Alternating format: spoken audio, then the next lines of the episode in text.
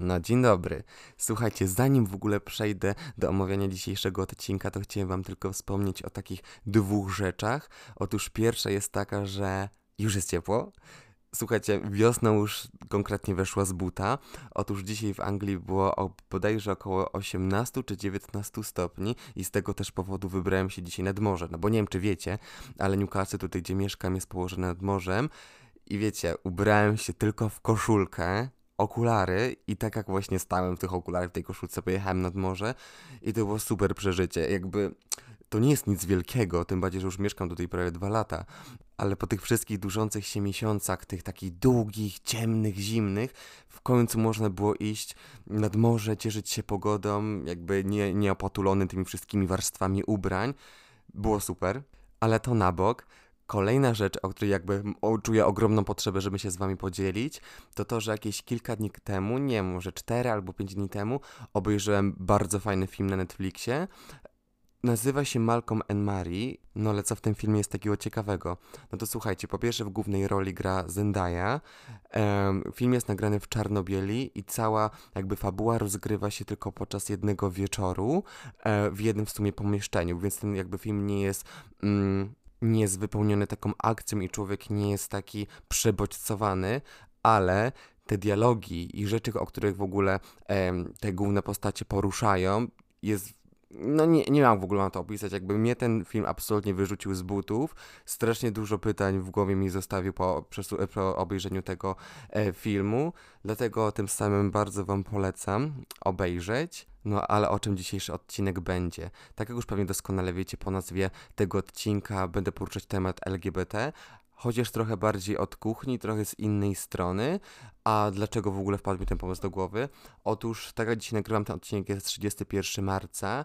Dzisiaj też jest Międzynarodowy Dzień Widoczności Osób Transseksualnych. Dlatego pomyślałem, że oddając taki trochę hołd właśnie osobom transseksualnym, poruszę temat LGBT w ogóle, ale trochę od innej strony, aniżeli takiej, co my zazwyczaj poruszamy, jeżeli słyszymy termin LGBT. Dlatego, nie przedłużając dalej... Muzyka, fajerwerki.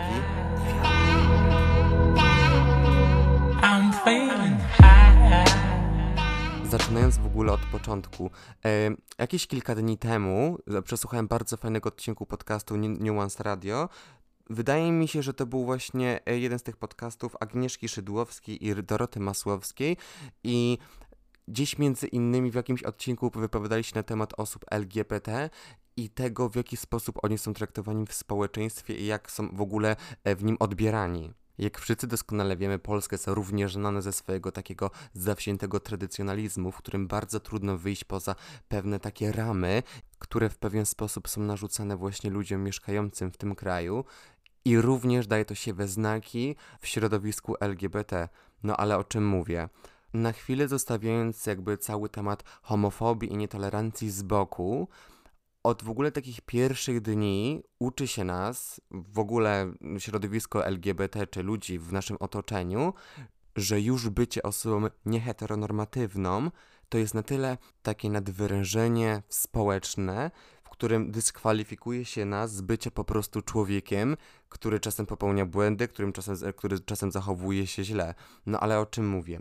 Jest w nas generowana taka nieustanna potrzeba tłumaczenia innym ludziom, że jestem normalny i zwalczanie tych wszystkich stereotypów typu nie jestem przegięty, nie chodzę z randomowymi osobami do łóżka, czy nie zachowuję się w sposób taki, który może odbiegać trochę od tej cudzysłowiowej, nie wiem, normy, cokolwiek. Nie mówię to o takich sytuacjach, w których spotkamy się ze swoimi przyjaciółmi czy znajomymi i to jest takie towarzystwo, w którym możemy się naprawdę czuć, że jesteśmy sobą. Mówię tutaj bardziej o takich sytuacjach, w których jakby spotykamy się z osobami, których wcześniej nie widzieliśmy, czy nie mamy takich większych relacji, czyli jakieś, nie wiem, w pracy, jakieś różne eventy w ogóle rodzinne, w których no jednak trzeba się trochę ograniczać do tego, żeby no nie być takim ekspresyjnym z tym, jakim się jest, bo i tak już naruszasz trochę tą całą normę tym, że właśnie nie jesteś osobą heteronormatywną. I jakby to ciągłe zabieranie nam tej normalności i takiego pozwolenia na byciu po prostu człowiekiem, który no czasem nie zachowuje się jakoś super dumnie i czasem robimy takie rzeczy, których niekoniecznie lubimy się z nimi dzielić z innymi ludźmi, no ale tak jest życie. Ale w momencie, kiedy należy do tego środowiska LGBT, musisz jakby... pilnować się podwójnie, no bo tak jak już wcześniej wspomniałem, już w jakiś sposób nadwyrężasz to takie już jakieś społeczne przyzwolenie na w ogóle twoje istnienie i jakby starasz się ciągle udowadniać, że ej, patrz, ja jestem fajny, jestem normalny, mimo że jakby nie czujemy jakiejś dogłębnej potrzeby mówienia o tym komuś i jakby przekonywania innych ludzi do siebie, to gdzieś jest takie to jest taka umowa niepisana, w której no jednak musisz się czasem ugryźć w język, czy czasem mieć jakieś takie w ogóle moralne hamulce, bo w innym wypadku, jeżeli zrobisz coś, czego się naprawdę wstydzisz, czy no to nie jest rzecz, którą chciałbyś się akurat dzielić z każdym, to nikt ci nie powie, ej, zachowałeś się słabo, bo po prostu tak się stało, tylko będzie ciągle mówione, że aha, no to jednak ta osoba się zachowała w taki sposób, no bo jednak, nie wiem, jest gejem, jest lesbijką, cokolwiek, a też wiemy, że środowisko LGBT jest w ogóle owiane bardzo złą sławą, na takiej zasadzie, że o, pedofile, cokolwiek, to oczywiście te wszystkie negatywne rzeczy, które nie są w ogóle związane z moją orientacją, będzie właśnie zrzucone na nią, że nie wiem, zachowywałem się tak słabo, zrobiłem tamto słabo, to dlatego, że jest gejem, to dlatego, że jest lesbijką. Jakby spotykanie się z takimi zachowaniami i z takim właśnie przyjmowaniem od środowiska jest takim dość, no wydaje mi się, że częstym przypadkiem. Ja sam się czasem łapię na takich sytuacjach, w których zaczynam zachowywać się trochę inaczej, aniżeli zachowywałbym się wśród swoich znajomych, czyli poznaję kogoś innego i trochę z innego środowiska, to staram się nie być trochę bardziej męski, staram się w ogóle trochę oponać się swoje takie, no ruchy, które już po prostu mam, wiecie, jak zawsze się mówi, że geje są przegięci, na zasadzie ten złamany nadgarstek, to gdzieś już z tyłu głowy mam takie poczucie, ej, dobra, jakby pohamuj się, a jakby to nawet nie jest jakaś taka rzecz, na którą się zastanawiam, tylko to jest taka rzecz, która już jest tak od środka we mnie i jakby, która była już wypracowana przez te wszystkie lata tej nietolerancji właśnie.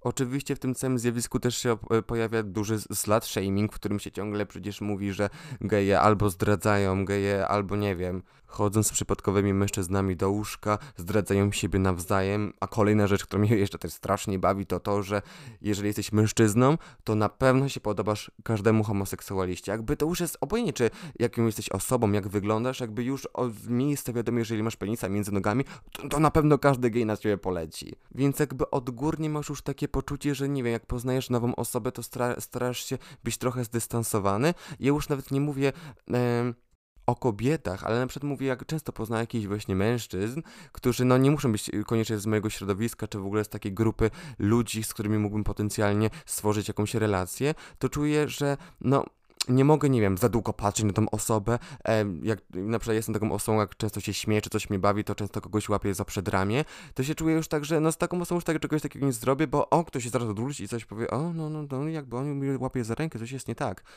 No nie, to nie dlatego, że jestem gejem, ja się tak nie zachowuję, bo jestem gejem, ja się tak zachowuję, bo po prostu się tak zachowuję. Więc jakby bycie osobą LGBT jest ciągle wywlekane w nawet takich najmniejszych sytuacjach, których nawet nie powinno. Jakby chodzi mi o to, że w takich sytuacjach, które są w ogóle niezwiązane z tą orientacją seksualną, to jest jakby bardzo często wywlekane na wierzch. Dlatego też bycie osobą nie okej, czy osobą, która no niekoniecznie musi być najlepszą osobą na świecie, nie może nią być z jednej strony, bo ta orientacja seksualna często będzie wrzucana na pierwszy plan, że to jest właśnie powód, dlaczego jesteś taką osobą. Nie dlatego, że taki się urodziłeś, nie dlatego, że, nie wiem, miałeś jakieś traumy, no jakby twoja seksualność będzie często odpowiadać właśnie za twoje zachowania i tym, jakim jesteś człowiekiem. Obojętnie, czy to jest z tym związane, czy nie, zawsze powodem jakichkolwiek twoich zachowań jest to, jaka jest twoja seksualność. Jeden z takich przykładów to jest w ogóle wątek Rafalali i jakby ja wiem, że w Polsce Rafalala ma no raczej taką kontrowersyjną sławę, właśnie między innymi przez to, o czym wcześniej mówiłem. Pamiętam dokładnie, kiedyś właśnie Rafalala chyba na Snapchacie o tym mówiła i strasznie mi się tutaj to spodobało, że środowisko LGBT w Polsce i w ogóle na świecie jest zawsze przedstawiane jako te ofiary, jako te osoby najbardziej takie poszkodowane, którym trzeba współczuć, którzy zawsze muszą uginać karku. I co mi się strasznie wtedy spodobało, co ona powiedziała, to, że ona już nigdy więcej nie chce być ofiarą, że ona już nie chce być w takiej sytuacji, w której ktoś do niej mówi ty pedale, albo ty mężczyzno, cokolwiek. Ktoś ją po prostu słownie atakuje, a ona musi ugiąć karku i odejść. Nie, ona mówi, że ja nie będę już kolejne lata ofiarą i jakby płakać przez to, że ludzie są chujowi i wszystkie te takie najgorsze rzeczy wyżugują na mnie. Nie, jakby mówię, nie pozwolę na to i tak też zrobiła. Jeżeli ktoś jej zwraca uwagę na ulicy, ona się odwróci, albo strzeli w pysk, albo też odpowie tak, jak powinna. I ja to zupełnie rozumiem. Jakby przez te wszystkie lata, w których jest wbudowana z nas taka sztuczna potrzeba bycia ofiarą, ktoś mówi w końcu nie i mówi, już nigdy więcej nie mam ochoty być tą poprawną osobą, która po wszystkich tych żygowinach, które ludzie na mnie wyrzucają, to całe bagno, w które ktoś mi obraża, i ja mam po prostu zachować się jak człowiek i odejść. Nie, jesteśmy ludźmi, każdemu po prostu pękają nerwy, i powiedziała, jeżeli ktoś mnie atakuje słownie, czy w ogóle fizycznie, ja będę się odpłacać tym samym. I spójrzcie, jak właśnie to socjologicznie teraz zadziałało. Rafalala ma bardzo złą opinię i jakby po części tak rozumiem, bo jakby postać Rafalali to też jest bardzo kontrowersyjna, która zrobiła dużo rzeczy, których nie powinna, ale to teraz nie o tym. Chodzi mi o to, że w mediach teraz mówi się o Rafalali, o tej kontrowersyjnej, która się, nie wiem, oblewa dzieci kawą, czy rzuca się na kogoś w ogóle bez żadnego powodu, ale nigdy nie mówi się o tym, dlaczego tak się stało. Bo teraz odwróćmy sytuację i powiedzmy, że... idziesz do sklepu, ktoś ciebie atakuje słownie, czy cokolwiek w jakiś inny sposób i odpłacasz się tym samym, to się powie, wow, ale odwaga, jakby postawiłeś się, byłeś mężczyzną, nie bałeś się, dałeś radę, o to chodzi.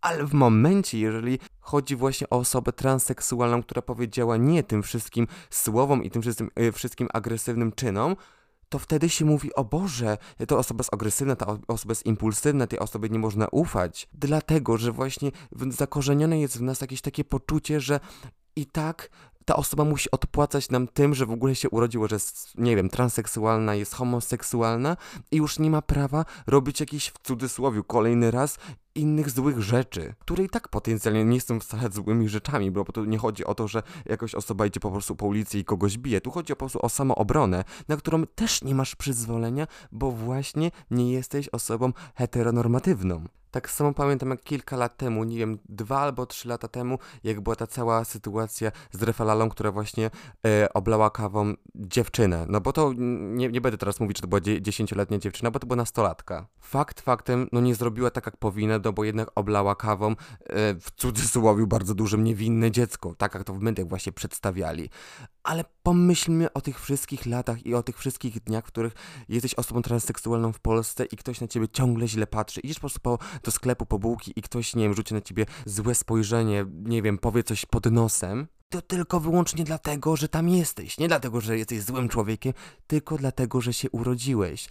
I ja rozumiem, że ta frustracja budowana codziennie, każdego dnia, przez tyle lat, w końcu pęka. No i macie taką sytuację, w której macie potencjalnie dobry dzień i mówicie sobie, wow, okej, ten dzień jakoś przeszedł, nie było jakichś krzywych akcji. No i widzicie jakieś dziecko, które nie myśli za dużo, podchodzi do ciebie i zaczyna do ciebie rzucać jakimiś hasłami typu, nie wiem, ty chłopie, cokolwiek, które cię bardzo personalnie uderza. Wydaje mi się, że podobnie mógłbym się zachować. Wydaje mi się naprawdę, że po tych wszystkich frustracjach i tej całej takiej goryczy, w której sobie niosę i ktoś właśnie wbija mi tą ostatnią szpilkę, no nie wiem, mi się wydaje, że ta czara już by i tak bardzo dawno by mi się przelała.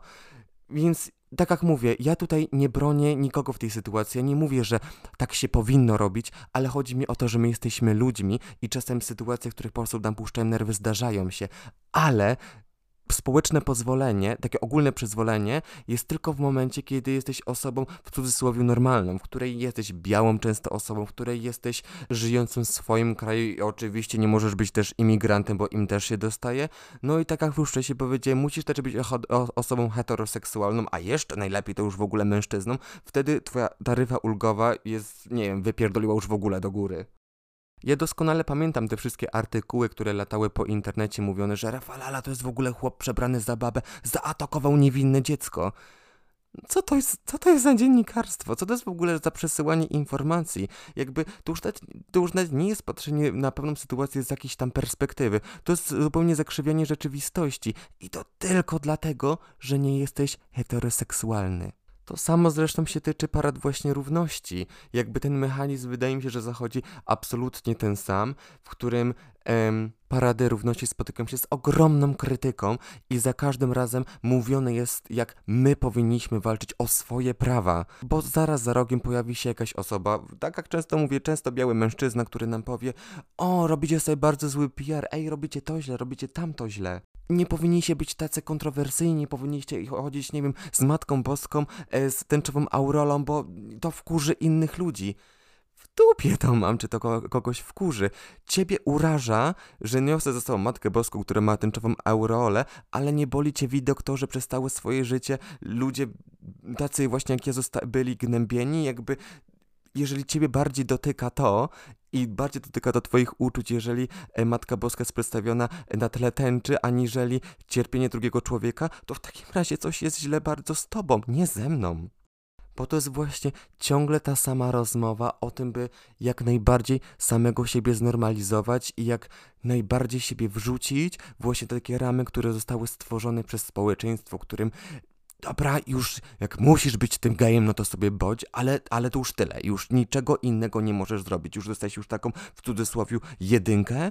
Już nie możesz niczego innego spierdaczyć. Bo tak jak już wcześniej w podcaście jednym mówiłem, że tu nie chodzi o to, że my prosimy o coś. To nie jest to, że my staramy się być zaakceptowani. Tu nie chodzi o to, że my mamy się spodobać osobom heteroseksualnym. My to naprawdę mamy głęboko w dupie, czy wy nas lubicie, czy nie. Chodzi o to, że my się domagamy i my wymagamy własnych praw.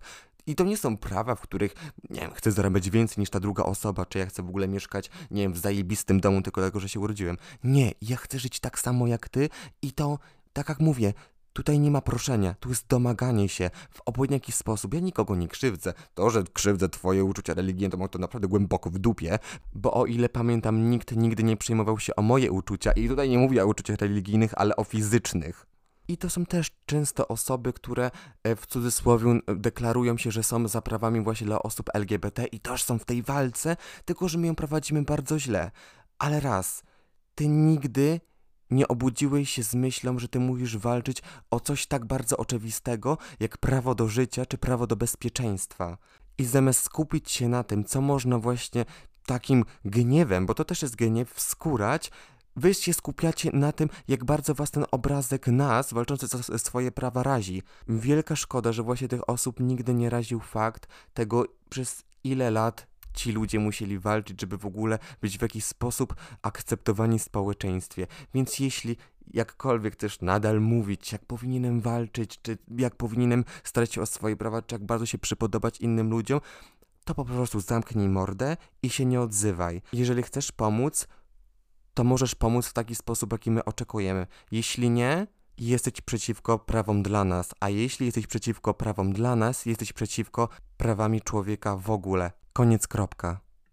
Dobra, kolejną rzeczą, którą tak zauważyłem w ogóle w sferze publicznej, jeżeli chodzi o postrzeganie osób nieheteronormatywnych, to spłaszczanie ich do takiego fundamentu, którym jest właśnie heteroseksualizm, no ale o czym mówię? Pierwszy przykład z brzegu, role w łóżku i w związku.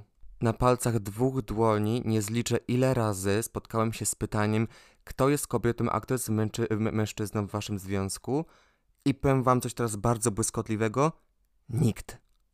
Jeśli chodzi o mnie, ja jestem mężczyzną, jako osoba homoseksualna, moim partnerem też jest mężczyzna, więc tutaj powiem coś bardzo znów błyskotliwego. Tam nie ma żadnej kobiety, tam są dwie osoby i to są tylko dwójka mężczyzn. Nikogo więcej tam nie ma. Bo tak jak już wcześniej wspomniałem, związki heteroseksualne to nie jest taki punkt odniesienia, do którego trzeba w jakiś sposób się ustosunkować, żeby to jakkolwiek działało. Nie, jakby związki homoseksualne i te heteroseksualne są dość od siebie różne. I jakby oczywiście można powiedzieć, że ktoś w tym związku jest bardziej dominujący, ale to nie jest tak, że my się tutaj dzielimy na jakieś role. Ktoś może być w jakiś sposób taki dominujący, ktoś może być w taki sposób dominujący i to jest jakieś takie wspólne wymienianie się, bo jeżeli nadal mówimy o parze, w których występują dwóch mężczyzn, tam nie ma kobiety i nie ma podziału na rolę. To jest dwóch samców, którzy starają się po prostu być razem i tutaj nie ma jakiegoś takiego ideału, do którego się dąży. To jest po prostu stworzenie życia tak, żeby było przyjemnie. Dominacja tutaj pełni rolę absolutnie obustronną, tak samo jak to też często pełni w związkach heteroseksualnych, to po prostu zależy od dwojga ludzi, jak oni się umówią, żeby ten związek wyglądał.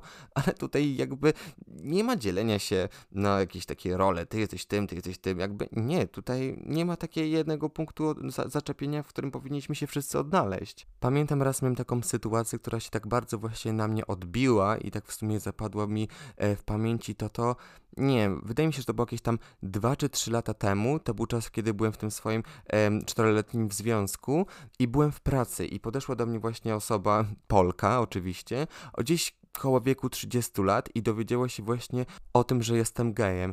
I jak dzisiaj pamiętam, podchodzi do mnie i coś już zaczęła jakby ten temat poruszać, bo była bardzo zszokowana, że w ogóle takie osoby istnieją, a jak nawet istnieją, to nigdy chyba nie podejrzewała, że w ogóle może takich ludzi zobaczyć na oczy. Mało tego, w ogóle być znajomymi z takimi ludźmi. Mniejsza z tym, podchodzi do mnie i mówi do mnie tak. Ej Kuba, a kto w tym waszym związku jest kobietą? No i wiesz, no kto komu, no wiesz, tam w łóżku. Pamiętam, że tym wtedy pytaniem byłem tak zszokowany i tak upokorzony, że nie wiedziałem w ogóle, jak na to pytanie odpowiedzieć i wiecie, to był taki impuls i pierwsze, co mi wpadło do głowy, to po prostu wyjaśnić tej osobie, ej, to tak nie wygląda, sram to, o wam to. Ale wróciwszy do domu i zastanawiając się w ogóle nad całym tym mechanizmem, dlaczego ta osoba poczuła się w pozycji, w której może się pytać aż tak intymne rzeczy, osoby, której tak na ogół w ogóle nie znam, no bo nie wiem, znam tą osobę może nie wiem z 2 tygodnie i to było tylko wymienienie się hej, hej, co tam i to było na tyle. I nagle do mnie osoba podchodzi i się pyta, jaką pełnię rolę w łóżku z moim partnerem. Bo wiecie, w tym wszystkim tutaj już nawet nie chodzi o pytanie samo w sobie, tylko o to, w jakiej pozycji ta osoba się poczuła, że pomyślała, aha, widzę taką osobę, mogę się zupełnie zapytać o takie rzeczy, które mnie nie dotyczą i są strasznie intymne, bo przecież nie widzę człowieka, a jakiś chodzący obiekt społeczny, któremu można zadać pytanie strasznie intymne, które bardzo długo mnie w sumie intrygowało i w sumie jest ciekawe, więc w sumie zadam je. Mimo oczywiście tego, że się teoretycznie prawie nie znamy, ale w sumie to jest taka okazja, że w końcu mogę porozmawiać, no, z gejem. No to spytam się takie strasznie ciekawe pytanie, które zawsze padają, jak się rzuca jakieś takie żarty przy stole, jak się siedzi z rodziną w Wigilii i czasem coś tam wujek rzuci o gejach i o padałach, to ciekawie byłoby się w sumie dowiedzieć, jak to tak naprawdę jest. Dlatego odwróćmy trochę sytuację i wyobraźmy sobie, że właśnie podchodzę do takiej osoby, której, no tak jak mówię, teoretycznie w ogóle nie znam. Wiem tyle, co, nie wiem, jadła na obiad i jak ma na imię i podchodzę do niej, jeżeli podkreślam, jest ode mnie starsza, podchodzę i mówię, ej, a robisz loda swojemu mężowi? I wyobraźcie sobie teraz całą tą sytuację i całą tą taką niezręczną sytuację, która by wtedy zaistniała. Mało tego, że byłaby niezręczna. Od góry to by było założone, że byłem strasznie niegrzeczny i w ogóle co mnie to interesuje, co się w ich łóżku dzieje. Jakby to nie jest w ogóle mój biznes. Ale w momencie, jeżeli sytuacje się odwracają, jeżeli tutaj chodzi o osoby homoseksualne, to trochę się na nas patrzy jako przez taki, nie wiem, pryzmat zjawiska społecznego, z którym w sumie można walić pytania na oślep tylko dlatego, że one cię ciekawią, mimo cię nie dotyczą, mimo że są intymne, no ale przecież, no skądś musisz brać te informacje, to przecież jak masz taką okazję się kogoś spytać, no to czemu właśnie nie? Przecież to nie są ludzie. Dlatego powtarzając, jakby takie pytania naprawdę padają, to nie była jakaś skrajna sytuacja, która mi się kiedykolwiek tam przydarzyła.